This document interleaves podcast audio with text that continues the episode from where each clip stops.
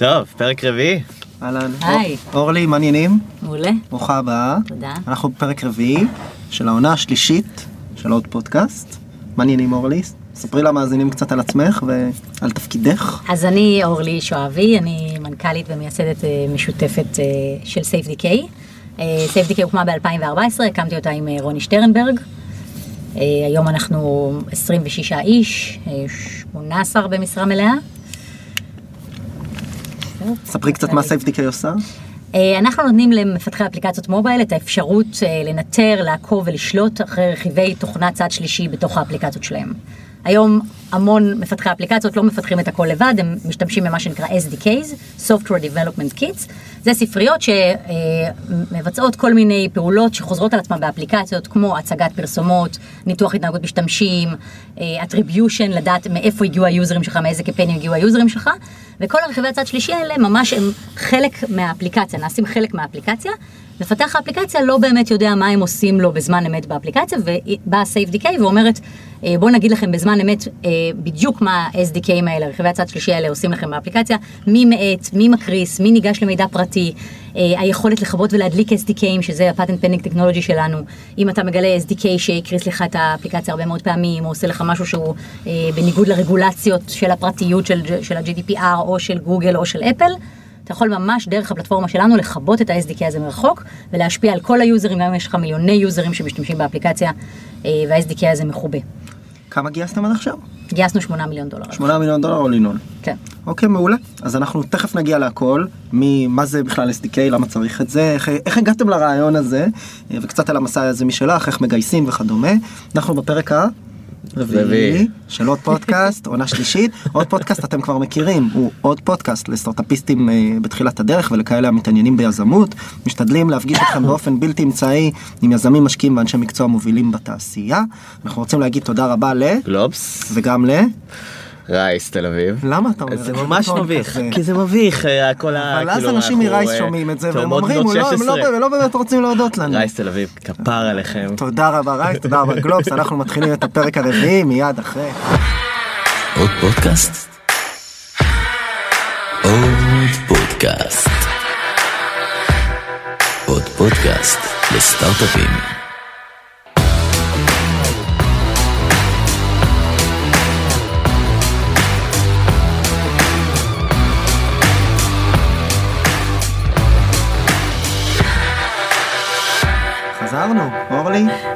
מעניינים, היה פתיח יפה, נכון? כיף פה. כיף פה כן, ממש. כן. אז אה, בואי ספרי לנו קצת יותר על SFDK, איך בעצם התחיל הרעיון. הרעיון התחיל בעצם מהחברה הקודמת שלי, עבדתי בטלמאפ שנקנתה אחר כך על ידי אינטל, עשינו אפליקציית אה, ניווט. אה, וכחלק מהתפקיד הקודם שלי הייתי צריכה למצוא SDK, אותם רכיבי צד שלישי, אה, גם לאינדור נביגיישן שרצינו, ככה הכרתי את אה, שי, וגם לפרסומות מבוססות מיקום. כל זה ניתן על ידי SDK ים שונים, גם תהליך החיפוש של SDK היה סיזיפי מאוד, זה פשוט לחפש באינטרנט, לקבל מידע מאוד לא אובייקטיבי, כי זה בסוף באתרים של ה- SDK ים האלה, ואחרי שמטמיעים את ה- SDK ים, אתה מגלה בסוף שאחד מהם גונב אה, מידע פרטי ואחד מהם אה, צורך בטריה בצורה מאוד מוגזמת, היינו מאוד רגישים לבטריה, וזה אחרי שעשית את כל התהליך של למצוא את ה- SDK ים, לחתום איתם על הסכם, להטמיע אותם באפליקציה, לעשות testing וכולי וכולי, וזה בסוף את זה ל users שלך שנפגעים מרכיבי צד שלישי, ואתה כמפתח האפליקציה, אין לך שליטה על זה. ושם הגיע הרעיון שבעצם... כן, ואז הב- הבנו שבעצם צריך להיות משהו שנותן לך גם את האפשרות לדעת איזה SDK טוב בכל קטגוריה, ומה ה-SDKים שהם black boxes, הם קופסאות שחורות שאתה לא באמת יודע מה קורה לך באפליקציה איתם, אה, אנחנו צריכים לתת איזושהי שקיפות מלאה לדבר הזה. זה עד לאותו יום לא היה שום דבר שבעצם מאפשר למפתח אפליקציות לדעת מבחינה אותנטיק- אותנטיקטיבית, יש מילה כזאת? עכשיו אותנ- יש. אוקיי. אה, מה מה האיכות של ה- של אותו שירות, של אותו SDK? לא, גם למצוא SDK ים לא היה שום מקום מרוכז אוקיי. שבו יש את כל ה- SDK ים אה, לפי קטגוריות, analytics וטכנולוגיות מתקדמות ופרסומות. דברים. SDK ים זה בעצם חברות סטארט-אפ שיכולות גם למות מחר חברות בבוקר. סטארט-אפ, חברות גדולות, אוקיי. חברות, כל סוגי החברות, מודלים העסקיים של ה- SDK ים הם שונים, יש כאלה שנותנים בחינם ורק מוכרים את ה data, יש כאלה שעושים rev share, כל אחד וה, והמודל העסקי שלו, ולא היה לך שום מקום אחד מרוכז למצוא אותם. ו- ושוב, יותר מזה, אחרי שמצאת, לא היה לך את היכולת לנטר את הפעילות שלהם או לשלוט עליהם מרחוק. אז אני אשאל פה שתי שאלות בהקשר הזה, במין שני צעדים אחורה שאני אוהב לפעמים לקחת. SDK דיברת על זה קצת ועל המשמעות של זה. א', אני אשמח שתסביר יותר לעומק מה זה אומר, ואיך מפתחים משתמשים בזה, כמה זה נפוץ, כמה SDKים יש. ודבר שני, איך מגיעים להבנה, כי זה בסוף תחום שבעולמות ה-VC, אולי היום לא, אבל פעם כנראה היה קוראים לו non-obvious. בסוף אתם פונים פה לקהל של מפתחים בכלל. אה, איך הגעתם להבנה שאפשר לעשות מזה סטארט-אפ? אה, אז אני אתחיל מהשאלות הראשונות שלך. ברור. אז SDK, כמו שאמרתי, ראשי תיבות של Software Development Kit, אה, להרבה מאוד צרכים, כמו שאמרתי גם קודם, יש היום 18 SDKים בממוצע באפליקציה, כשאנחנו התחלנו היו 13 SDKים, כך שזה זאת אומרת הולך ועולה. באפליקציה ממוצעת שמותקנת לי על הטלפון. כן. זה לא קוד שפותח על ידי מה שנקרא מי שבנה את האפליקציה, הם לקחו SDK מבחוץ. יש כמובן, כנראה מרבית הקוד הוא כן קוד שפותח על ידי מפתח האפליקציה, ויש ספריות צד שלישי שעושים להם אינטגרציה לתוך הקוד, בתהליך בניית האפליקציה כבר. יש בממוצע 18 כאלה ספריות, והן רצות? לך על ה-Device. מה הכי- Ad Networks, SDKים שנקראים Ad Networks, הם האחראים על הצגת הפרסומות באפליקציות שלכם. לא, אז פרסומות, מה עם נגיד סליקה, תשלומים, כל הדברים גם האלה, כל זה, SDK? לפייפל יש שלושה SDKים לסליקה, אה, לגוגל כמובן יש SDKים לפיימנט, יש SDK ל-VR, ל-AR, לטכנולוגיות מתקדמות מכל סוג שהוא, יש הרבה מאוד סוגי SDKים. אז בעצם היום מפתח הוא איזה סוג של אינטגרטור, הוא בעצם לוקח שירותים, הרבה שירותים קיימים, ואין נכון. צורך לפתח בעצמך. בדיוק, הוא יכול להתפקס רק על הלוגיקה שייחודית לאפליקציה שלו. אוקיי. וזה, וזה תהליך שמאוד מאיץ את הפיתוח ועושה את כל הפיתוח הרבה הרבה יותר קל ואתה יכול לבוא לשוק הרבה יותר מהר. זה לא משהו שהולך להיעלם מהעולם, אנחנו. גם לא חושבים שהוא ייעלם כמה מהעולם. SDK ים כמובן. יש בעולם? עשרות אלפים. עשרות אלפים. אוקיי. וכמובן יש עוד קטנים שאנחנו אפילו לא יודעים על קיומם, כי הם גם אולי חלק מהחברה כעוד משהו שהחברה מציעה. כמו פייפל שמציעה SDK של תשלומים. אבל את אפילו לא מסתכלת על זה כ-SDK מלכתחילה. על- על פייפל ספציפית כן, כי אי אפשר להתעלם מה-SDK שלהם, הוא נמצא על הרבה מאוד אפליקציות והוא גם מאוד משמעותי באפליקציה, אבל יש כאלה שהם פשוט מפתחים גם SDK כדי לתת שירות, את השירות שלהם למפתחי אפליקציות. ועכשיו לשאלת השאלות, בסדר, יש פה pain ועבדת אה, באינ- באינטל או במסגרת אינטל ובעצם הבנת שיש פה איזה צורך, איך את מבינה שאפשר לעשות מזה חברת סטארט-אפ?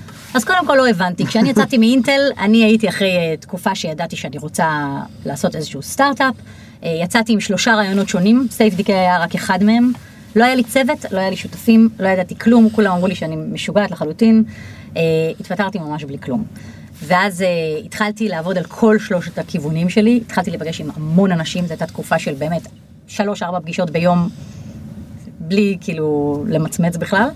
אה, פגישה ועוד פגישה ועוד פגישה, הלכתי, לימדתי בבינתחומי כדי שתהיה לי איזושהי הכנסה, תרגלתי כאילו מדעי המחשב.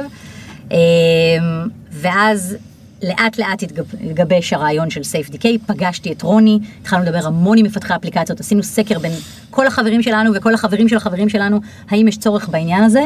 אה, 100% מהנשאלים, אני יכולה להגיד לך, אה, אמרו שכמובן הם משתמשים ב-SDKים, ו-100% מהנשאלים אמרו שהם, היו להם בעיות עם SDKים, וכל זה היה מאוד אופטימי וחיובי לכיוון. מצד שני, הייתה את השאלה, שאלת השאלות שהייתה הביעה, שהעלתה את החשש הכי גדול שלנו, 100% מהנשאלים אה, ענו על השאלה, האם אי פעם חיפשת פתרון לדבר הזה? לא. ופה כבר התחלנו לחשוד, לא הבנו האם זה באמת כי לא היה פתרון עד עכשיו ובאמת הם כאילו אה, אה, לא חשבו בכלל שיכול להיות פתרון לדבר הזה, או שאין צורך בדבר הזה וזה לא בעיה באמת אקוטית. אה, ואז התחלנו יותר ויותר לחקור, הגיע גם ההיבט של ה security, הבנו שגם אה, האינטרנט מפוצץ ב news על SDK ים שהשתילו וירוסים וגנבו מידע פרטי והפרו רגולציות וגם אה, אפליקציות הועפו מהחנויות של גוגל ושל אפל בגלל זה. בגלל SDK ים. זה. כאילו מפתח אפליקציה, הוא בסדר, הוא מאוד מאוד חשוב לו לעמוד בכל הרגולציות של, ה, של הפלטפורמות הגדולות, ובסוף בגלל SDKים הוא עף מאחד. שזה בעצם הפיין פוינט הראשי, שאתה לא רוצה לעוף מאפליקציה של גוגל או... נכון. זה לאו דווקא הפרטיות, כי אז באותו זמן גם לא היו הרבה רגולציות סביב זה, וזה לא היה היה תחום מאוד. אפור. לא היה GDPR. זה הנושא, זה. GDPR. אנחנו מה זה? צריכים לעשות על זה פרק. על GDPR. כן. אוקיי. Global Data Protection Regulation, אנחנו לא ניכנס לא לזה ניכנס כרגע. לזה כי אנשים לא יכולים לשמוע כבר את המילה. אחר כן. כך רצינו לעדכן את המאזינים, אתם מקשיבים, שעדכנו את, אה, אה, אה, תנאי הפרטיות, תנאי השימוש והפרטיות שלנו. נשלח לכם כמה כן, מיילים וכל. הדאטה שלכם עדיין אצלנו, ואנחנו כן. ממשיכים למכור אותו לסוכניות זרות. זה, אבל אני רוצה לשאול אותך להתחלה, כי אמרת שאת אה, יצאת מאינטל ללא, בעצם עם רעיון מסוים, ולא חיכית לאיזה אות הזהב בשביל להגיד לך זה הזמן הנכון לצאת מאינטל. היית עושה את זה עוד פעם? כלומר, זה, יש הרבה יזמים ש, שיש להם את השאלה הזאת, האם עכשיו לצאת ממקום שאני מקבל משכורת גבוהה, או, או כן לנצל את זה ולחקור בו זמנית? אם זה בוער בך, אז כן, אז תשובה חד משמעית. מה זה זה? הר- הרצון להקים משהו משלך, אה, לעשות משהו חשוב ומשמעותי בעולם, אבל מה היתרון להיות בחוץ בלי... זמן. אוקיי, זמן, פוקוס אתה בעצם. באמת יכול לעבוד על מה שאתה חושב שנכון לעבוד עליו, להיפגש עם אנשים, לשנות כיוון אם צריך, ולא סתם לשבת במשרד ולחלום. כמות הסטארט-אפים, במרכאות, אני עושה מרכאות עם הידיים, שהקמתי ב-100% משרה עם שני ילדים בבית, היא אינסופית, אני ניסיתי המון דברים לעשות. באמת עשיתי רק כשהתפטרתי. זה. סוג של survival mode גם, כלומר זה, זה חוש הישרדותי מסוים שאתה יודע שאתה חייב להצליח בסופו של דבר אם אתה חייב בחוץ להצליח. לבד. לגמרי. חייב אוקיי. להצליח וגם אה, אני סתם היה לי שיחה מעניינת עם אה, גיא גמזו על זה גיא גמזו מתי הוא יבוא אלינו תכף אה, נשלח לו את הקטע אני כל בטוח שהוא הספציפי מקשיב הזה. לכל הפרקים שלנו והוא ישמע ויעשה ותוהה, פולו-אפ לבד. ותוהה, כן, כן. פנה אלינו, אנחנו מחכים. אז בגדול הוא אמר משהו יפה כשאיזה יזם שאל אותו על הסיפור של פול טיים, פארט טיים, בהקשרים של התחלה של מיזם, הוא אמר, תשמע, אין פה אג'נדה מסודרת, זה לא שבאמת... אני יכול להגיד לך תעזוב את העבודה, זה גם אחריות מאוד גדולה לבקש ממישהו לעשות את זה, אבל בסוף צריך להבין שיש פה איזשהו שוק אסימטרי מאוד תחרותי, וכשאני רואה 500 יזמים בשנה, חלק מהאנשים שהם מתחרים שלך כן עברו לעבוד פול טיים במיזם בלי משכורת וכבר מפתחים מוצר ומביאים לקוחות וזה התחרות שלך ואם בסוף יש פה בחירה של אפס או אחד אז תמיד עדיף יעדיפו להשקיע באלה שהלכו. אז, אז אני אשאל את השאלה. השנייה, איך אתה יוצר משמעת עצמית שאתה לבד? זה בדיוק מה בלי שאמרתי פ- קודם. בלי- בלי- ואת השלוש חמש. פגישות האלה ביום גם. כן. בסוף זה משהו שמגיע כנראה מבפנים. תמיד אה, חריצות לא הייתה הבעיה שלי, כאילו זה אחת התכונות, אני חושבת, אם אפשר להיות קצת אה, פחות צנועים, המאפיינות אותי. אה, ואני לא רואה בעיניים, כאילו לא, לא ראיתי בעיניים. כמה זה- קשרים חברתיים, כל קשר חברתי אפשרי, אתה נפגש עם מישהו, גם אם אתה יודע שכנראה לא יצא מזה כלום, אתה נפגש איתו כי אולי הוא כן יקשר אותך למישהו ובסוף כן יצא מזה משהו. יש דברים, הנה אתה גיא, סיפרתי לך סיפור שבטח אני אחזור עליו עוד מעט.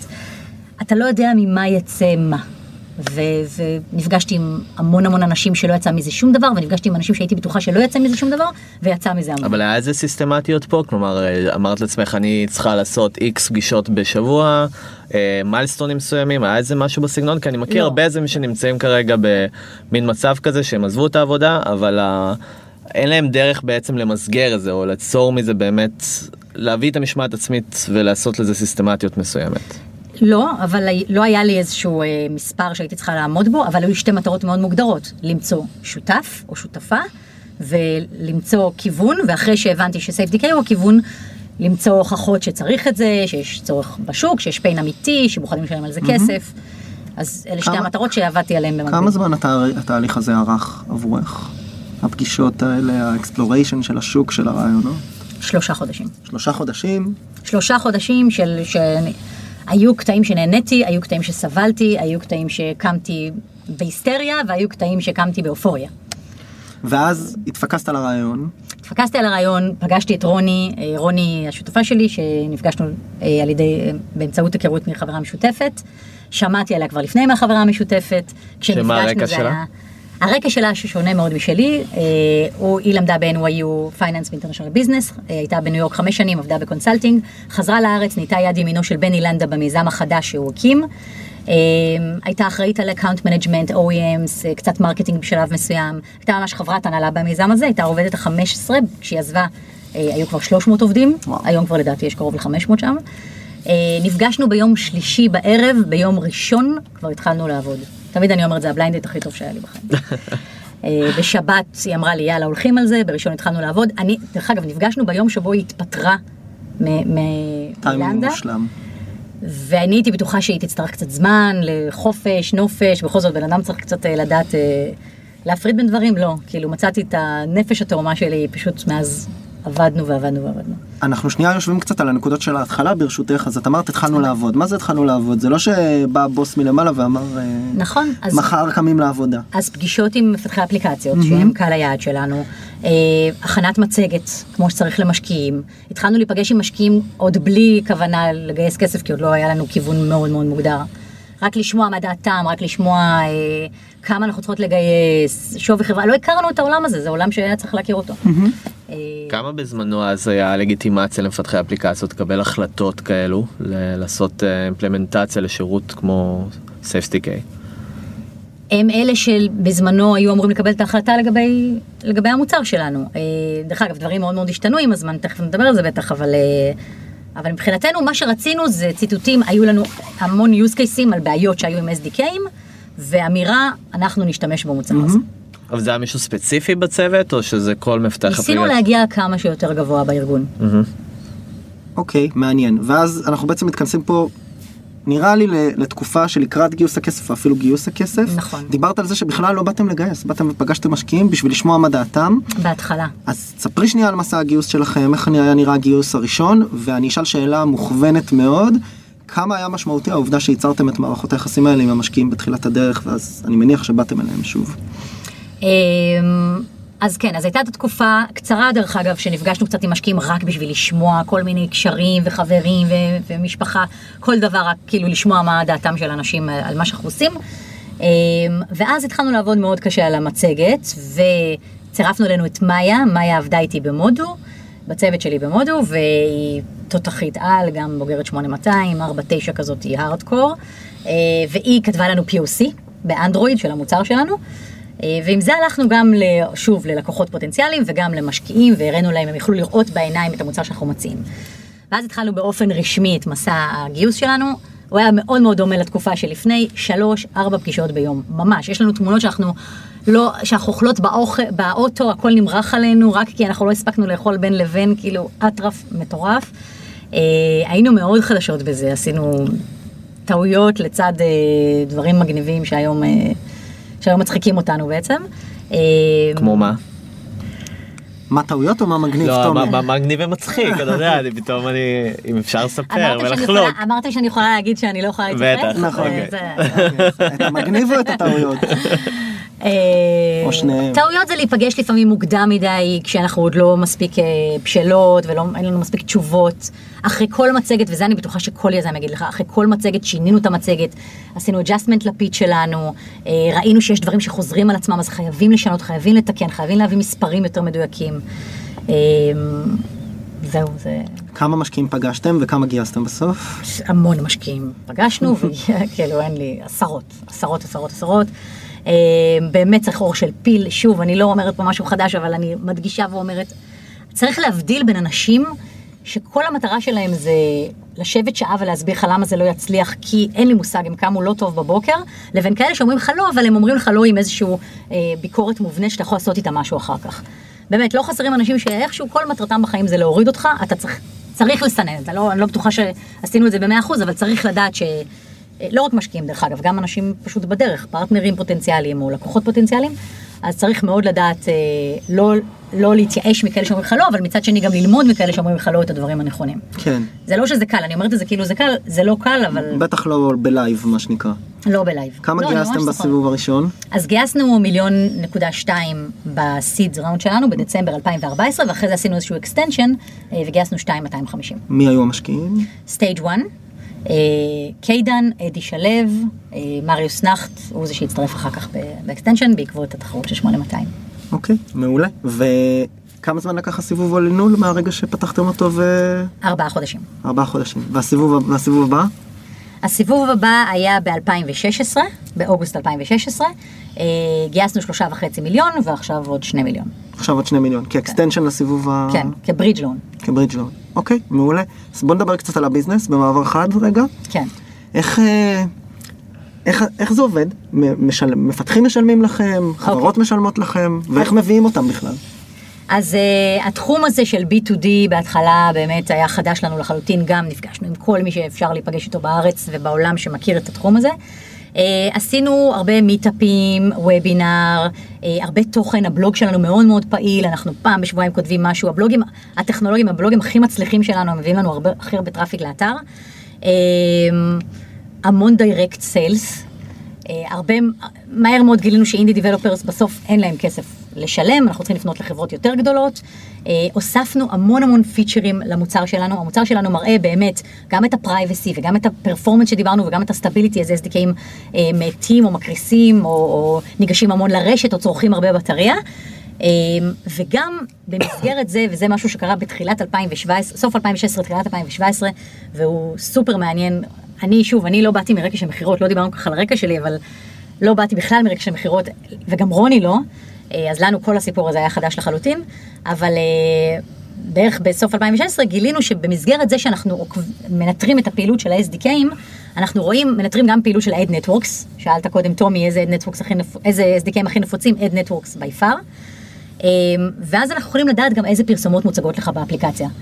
הוספנו כפיצ'ר קטן במסגרת המוצר שלנו איז, את היכולת לראות איזה פרסומות מוצגות לך באפליקציה. זה הפך ללהיט היסטרי, ופתח לנו דלתות ב accountים הכי גדולים שרק יכולנו לדמיין. היום זה tab שלם עם marketing channel, channelים משלו. dashboard בעצם- שלם בעול- לעולמות ה marketing ל... זה עדיין על אותו dashboard, זה אותו מוצר, אנחנו נותנים בעצם אה, הכל באותו SDK, באותו מטה SDK שלנו, אה, אבל זה tab שמראה לך בעצם את כל הפרסומות, המון, פרס, המון אפליקציות היום עושות מוני- מוניטיזציה ב, מפרסומות, ובעצם לא היה להם את השקיפות של מה מוצג להם באפליקציה, ואת זה אנחנו מראים להם, כחלק מה monitoring של ה-SDKים. אנחנו מראים להם איזה פרסומות יש, אנחנו מוצאים להם inappropriate ads. אתה לא מאמין כמה פורנו, gambling, violence יש באפליקציות ילדים או באפליקציות. שכולנו קוראים. אנחנו מוצאים את זה המון, מה-SDKים הכי מוכרים שאתה יכול לחשוב עליהם. ומה אתם יודעים- עושים עם הידע הזה, או שזה בעצם המפתחים מחליטים מה לעשות? כלומר, אנחנו מראים? לך על כל פרסומת כמה ראו אותה, כמה הקליקו עליה, מי ה-SDK שהגיש אותה. אה, אנחנו אה, מנתחים לך אם הפרסומת היא inappropriate או לא עומדת, דרך אגב, בסטנדרטים שאתה כמפתח האפליקציה החלטת שאתה- שהם לא aligned עם הברנד שלך. אתה יכול ממש אה, to define, להגדיר watch list. אני רוצה לקבל alertים על כל אה, פרסומת של מתחרה שלי שמופיע, אה, או של פרסומות שפשוט לא מתאים לי שיש לי direct deals איתם, אני לא רוצה ש-SDK יגישו אותם, המון use cases שלמדנו תוך כדי הדרך מלקוחות שלנו, אה, והיום לקוחות מגיעים אלינו המון בגלל, אה, בגלל כל מה שאנחנו קוראים לו Ad Intelligence, היכולת לראות איזה פרסומות מופיעות לך באפליקציה. ונשארים הרבה בגלל ה performance וה crashים והANRים וכל ה-ANRים זה בעצם אה, קפיאה של האפליקציה שנגרמת מ-SDKים. נשארים בגלל ה offering המקורי שלנו. אז זה משהו שדווקא אותי מאוד מעניין להבין אם ברגע שמצאתם את feature הזהב הפילטר של האינסטגרם בוא נגיד איך בעצם נותנים מקבלים את ההחלטה אה, שזה יהיה עדיין feature או שלפבט את זה ל product המרכזי כלומר אה, בוא בוא נתמקד בוא נעשה את הדבר הזה זה מה שמצאנו ונתמקד ב ads ואופטימיזציה ו... זה משהו שהשוק הוביל אותנו אליו בצורה מאוד ברורה. אנחנו ראינו ש... שהתחילו לרדוף אחרינו פתאום. פתאום accountים גדולים, אה, כמו זינגה, פלייריקס, game developers מאוד מאוד גדולים, מדברים איתנו, אנחנו מעניינים אותם יותר ממה שעניינו אותם. תמיד הטכנולוגיה שלנו, בגלל שהיא מאוד innovative ובגלל שאין כל כאלה בשוק, אה, אז מאוד עניינה אנשים, עניינה תחרויות ו-PR agencies ו- ועיתונות ובדברים האלה הכל היה הצלחה מסחררת ותמיד לקוחות אמרו לעצמם רגע אבל, אבל מה זה הדבר הזה? אף פעם לא ראינו את זה? התעניינו בזה אבל היה קשה לסגור עסקאות. והדבר הזה ה-Ad Intelligence הזה פתאום ראינו שהעסקאות נסגרות יותר בקלות. שוב, מכירות זה דבר קשה, ולמדנו את זה על בשרנו, וסל סייקלים זה דבר שהוא יכול מאוד לתסכל, ואתה ממש עומד לסגור עסקה, ואז הבן אדם בארגון מתחלף, ומישהו אחר מגיע, שעד שאתה יוצר איתו מערכת יחסים זה המון המון זמן, זה דבר מתסכל וקשה, אבל אין ספק שה-Ad Intelligence קיצר לנו משמעותית את אה, זמני ה sales. אז אני רוצה לחזור, לחזור לשאלה המקורית, זה יפה, אני אומר אה, תמיד שליזמים יש תכונה פול, פול, של פוליטיקאים, כאילו שאלנו על ה sale cycle ואז התחלנו לדבר על המוצר. אז אה, שנייה ברמת ה sale cycle באמת, כן. מה, גייסתם את המיליון נקודה שתיים, והמוצר כן. היה כנראה בשלב מסוים ברמת גימור כזו שאפשר להתחיל לפנות ללקוחות. נכון. איך, איך, אה, איך מתחילים? איך, איך התחלתם? מתחילים ממני ומרוני שפשוט אה, הולכות לכל מפתח אפליקציה אפשרי בישראל, ומתחילות אה, להיות על הקו ל- לחו"ל, לארה"ב. אבל אוקיי, וכנסים, המון המון ומדברים כנסים. מה, עם המפתח נכון. הבודד, עם צוות פיתוח בקופורט, איך מגיעים אליהם, איך, איך- ממש. כנסים, כנסים, שכחתי מקודם להגיד את הדבר, הצ'אנל המרכזי שלנו כנסים, אנחנו בכל כנס מדברים, כל פעם שנותנים לנו לדבר, לפעמים משלמים על לדבר, לפעמים כבר נותנים לנו לדבר כי כבר מכירים אותנו, אה, ברור שדוכנים מאוד מאוד עזרו, וקביעה של פגישות ללא הכרה. עם מפתחים וראשי צוותי עם- פיתוח ו... שוב, עם חברות שמפתחות אפליקציות, Mm.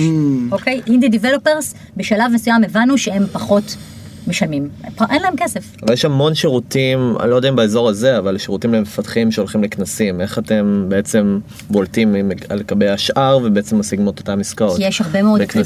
ויש הרבה מאוד ad networks ואין כמו SafeDK. לא, ברור, ברור, אבל נגיד מה ה-2 cents שלך לגבי כנסים ואיך אה, להתבלט בדברים כאלה?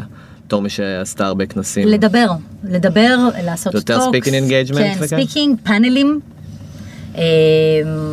אמ, יש לנו את איילה, שהיא ה director of strategic customers שלנו, היא מנהלת פאנלים מדופלמת, היא מדהימה.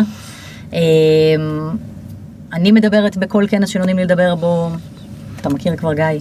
אה, תחרות הסטארט-אפים של 8200. אז, אז, אז היום כמה, לקוח, כמה לקוחות יש לכם? עכשיו? 150. 150 שזה ארגונים בעצם שמפתחים אפליקציות. כן.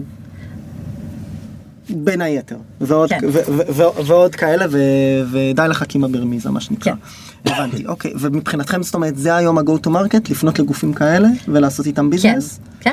אז היום גם זה מאוד נחמד לראות שבעצם גם ה-SDKים מתחילים להכיר אותנו, אז הם מתחילים כבר תקופה מכירים אותנו, שומעים עלינו, מקבלים פידבקים מהלקוחות החשובים שלהם עלינו, כי היום כבר יש לנו לקוחות עם, אה, ב overall האפליקציות שמשתמשות בנו, יש לנו מעל 100 מיליון userים בעצם.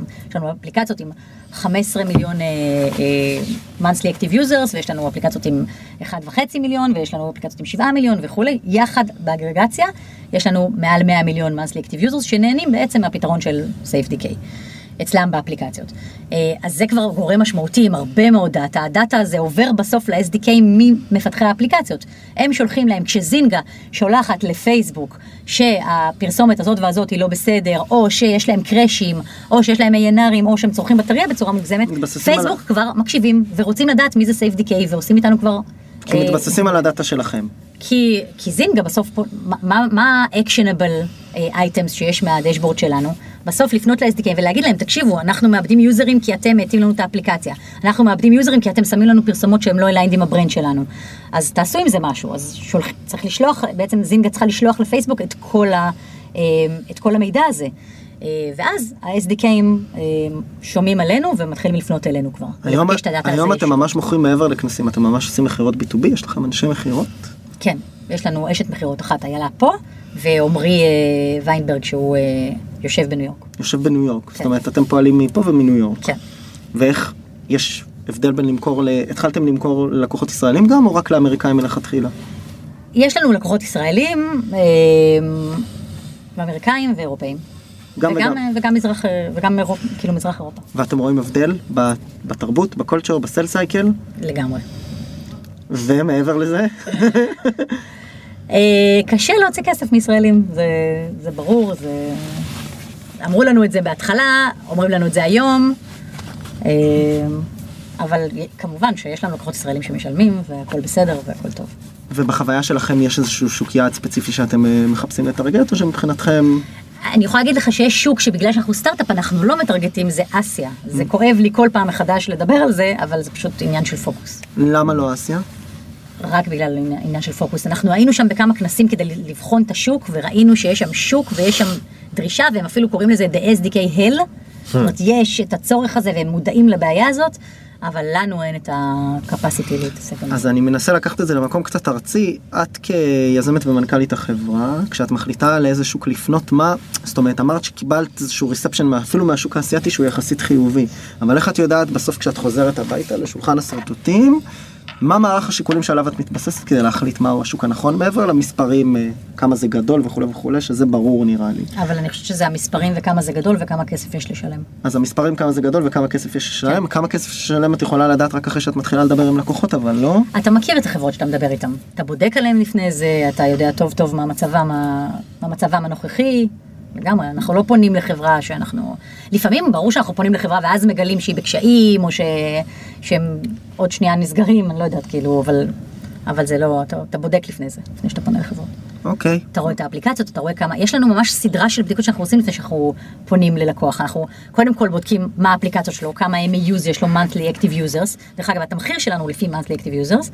אמ, והדבר הבא שאנחנו עושים זה אנחנו בודקים כמה SDKים יש לו. יש חברות, דרך אגב, חברות ישראליות גדולות, מפתחי משחקים גדולים מאוד פה בישראל, שהיינו מתים שיהיו לקוחות שלנו, אין להם SDKים, הם מפתחים את הכל בעצמם. יש להם מספיק כסף, מפתחים הכל בעצמם. הם, לא, הם באמת לא צריכים את SafeDK, לצערי הרב מאוד. אמ, אז אנחנו בודקים, יש לנו כלי שנקרא App X-Ray, אנחנו בודקים, דרך אגב, כל אחד יכול להיכנס ולבדוק את זה, אנחנו בודקים כמה SDKים יש לכל אפליקציה לפני שאנחנו פונים אליה. אם יש מעט, או שיש הרבה, אבל הכל גוגל ופייסבוק, SDK מאוד מאוד uh, trustable, אז אנחנו לא נפנה לחברה. ולמי אתם פונים בתוך החברה? בחברה? אוקיי, אז לפני שהיה את ה-Ad Intelligence כמוצר מאוד מרכזי, היינו פונים ל-CTO, ל-CEO, ל-VP R&D. היום אנחנו פונים גם ל marketing, אה, ל marketing managers. וואו, למה? CMOs, כי הם אלה שמביאים את המוניטיזציה דרך אה, פרסומות. אוקיי, הבנתי. מדהים. וזה שינה לכם לגמרי את כל ה... זה שינה הרבה מאוד דברים, בעיקר אה, הצורך להתפקס, הצורך לה, להסביר את המוצר שלנו, ככה שיבינו שהוא נותן גם את זה וגם את זה וגם את זה, זה דברים שמתחילת הדרך אומרים לך לא, פוקוס, אחר, פוקוס, כן. פוקוס, פוקוס, כל הזמן, אבל אנחנו לא רצינו לוותר גם על כל הפרפורמנס וסטביליטי, שגם עבדנו עליו מאוד קשה וגם ראינו שמי שלוקח מאיתנו את המוצר משתמש בזה המון. אה, אז היום אם תיכנסו לאתר אתם תראו all in one, יש לנו בעצם אה, אה, שלושה סוגי אה, offering. הראשון הוא ה performance וה stability של ה-SDKים, השני הוא ה-Ad Visibility ו-Ad Control, והשלישי הוא Privacy ורגולציה. והכל אתה מקבל באותו SDK שנותן לך את ה control וה monitoring. ובטח קיבלת עצות אה, אולי להפריד בין השירותים האלה בשביל ש... לגמרי קיבלתי עצות גם לנ- להפסיק, לנטרל, להפסיק את כן, הכל ולהתמקד לגמרי. ב-Ad Intelligence. אז. למה, דבר- מה דבר- גרם לך להחליט כי שלא אנחנו רואים להקשיב? את השימוש. אנחנו רואים את השימוש, וגם אני יכולה להגיד לך שיש לנו לקוחות שלא מש... שאין להם בכלל פרסומות. הם משלמים לנו רק על ה performance ו stability. אז חבל היה לנו אה, להפסיד את זה. מה שכן אני יכולה להגיד לך. שהקשבנו לאחרים, היה אה, ה marketplace. אם אתם זוכרים, דיברנו על ה pain ודיברנו על זה שלמצוא SDKים זה מאוד מאוד קשה, אז הדבר, אחד הדברים הראשונים שעשינו, שיצאנו איתם זה SDK's place. המקום שבו מרוכזים כל ה-SDKים לפי קטגוריות עם רייטינג ו-reviews ו-discussions של הקהילה על SDKים. שהוא שלכם. marketplace של... כן, של. SafeDK ל-SDKים, כמו App Store או ה Play Store, אבל ל-SDKים. הוא חלק מהמודל העסקי? אם מישהו מתקין... לא, אין שום revenue, הדבר היחיד שהוא עושה זה ללכוד במרכאות אה, אה, לידים. זה מביא אליו הרבה מאוד אה, app developers, ואז הם מחפשים SDK, ואז אנחנו, הם נרשמים לאתר הזה. ולכם יש את ה data ואנחנו- מ-SDKים מי- הבטוחים ו... ו- לנו יש את הדאטה, נכון, עדיין אנחנו לא חושפים את זה לא שם, חושפים. שאלה מצוינת. זה כל הרייטינג שאתה תראה שם זה מהקומיוניטי. זה אפ דיבלופרס וואלה. שנתנו רייטינג אז כל פעם. כשמישהו מחפש, זה... מה SDK הסיבה לא אתם להסתבך. עם ה... עדיין לא. לקוחות פוטנציאליים או שזה... לא, לא, לא, אנחנו נעשה את זה. אנחנו לגמרי בכיוון. אמ, אבל, אבל אני יכולה להגיד לך שכרגע אנחנו לא משקיעים כמעט משאבים במרקט פלייס, כי כבר אי אפשר, באמת אנחנו צריכים פוקוס. וזה באמת בא מעצות של אה, הרבה עצות מבחוץ. דיברנו על גיוס, דיברנו על ביזנס, בוא נדבר קצת על, על גדילה, כי בעצם עברנו פה, תוך כדי שאנחנו מדברים על תהליכי המכירה והחצי פיבוט שעשיתם, או פיבוטון, בעצם צמחתם, גייסתם אה, 1.2 ואז גייסתם סך הכל עוד כמה? אה, גייסנו סך הכל ה- שמונה- שמונה מיליון. אז סביב, ה- סביב השבע, מהמם. וגדלתם בכמות העובדים, עכשיו את מנהלת כאילו חברה אמיתית מה שנקרא, לא, כמה, לא צוות קטן של עובדים. איך, איך, זה, איך זה נראה? זה שונה? הסקילסט והיום יום שלך נראה שונה מאיך שהוא היה לפני לך ש- שלוש ארבע שנים? אני יכולה להגיד לך שעדיין זה מרגיש התחלה. אוקיי. לכל אורך הדרך זה מרגיש התחלה, כי כל פעם יש משהו אחר, יש עוד revenue stream חדש שנוסף, אה, יש עוד פונקציה שצריך להכניס למערכת, אה, אז זה תמיד מרגיש אה, התחלה, והכל מאוד מאוד חדש. אנחנו, שתינו, גם אני וגם רוני יזמיות פעם ראשונה, שתינו עשינו מגוון של דברים לפני, אבל כמו שאמרתי, אף אחד לא עשתה מכירות, ואנחנו מבינות והבנו מהר מאוד שמכירות בסוף זה הדבר הכי חשוב. אה, אז אה, כן, יש, זה התחיל, אתה יודע, זה התחיל בקטן, מאוד הרגשה של בית, מאוד הרגשה של מעט, וכולנו חדורי מוטיבציה מטורפת. והיום אנחנו עדיין חדורי מוטיבציה מטורפת, אבל אה, כבר גדלים, כאילו, תשמע, פתאום אה, אנחנו ממלאים את החדר ישיבות אה, בלי מקום לזוז. אבל זה כיף, עדיין מאוד מאוד כיף. אנחנו מאוד מקפידות על גיוסים של אנשים שהם לא רק תותחי על בתחום, אלא אישיות שמתאימה ל-SafeDK. מחפשים SafeDK מטריאל, יש לנו ממש ביטוי כזה. ש, שמה זה סייפדיקאי מטריאל? בן אדם, ממש בן אדם.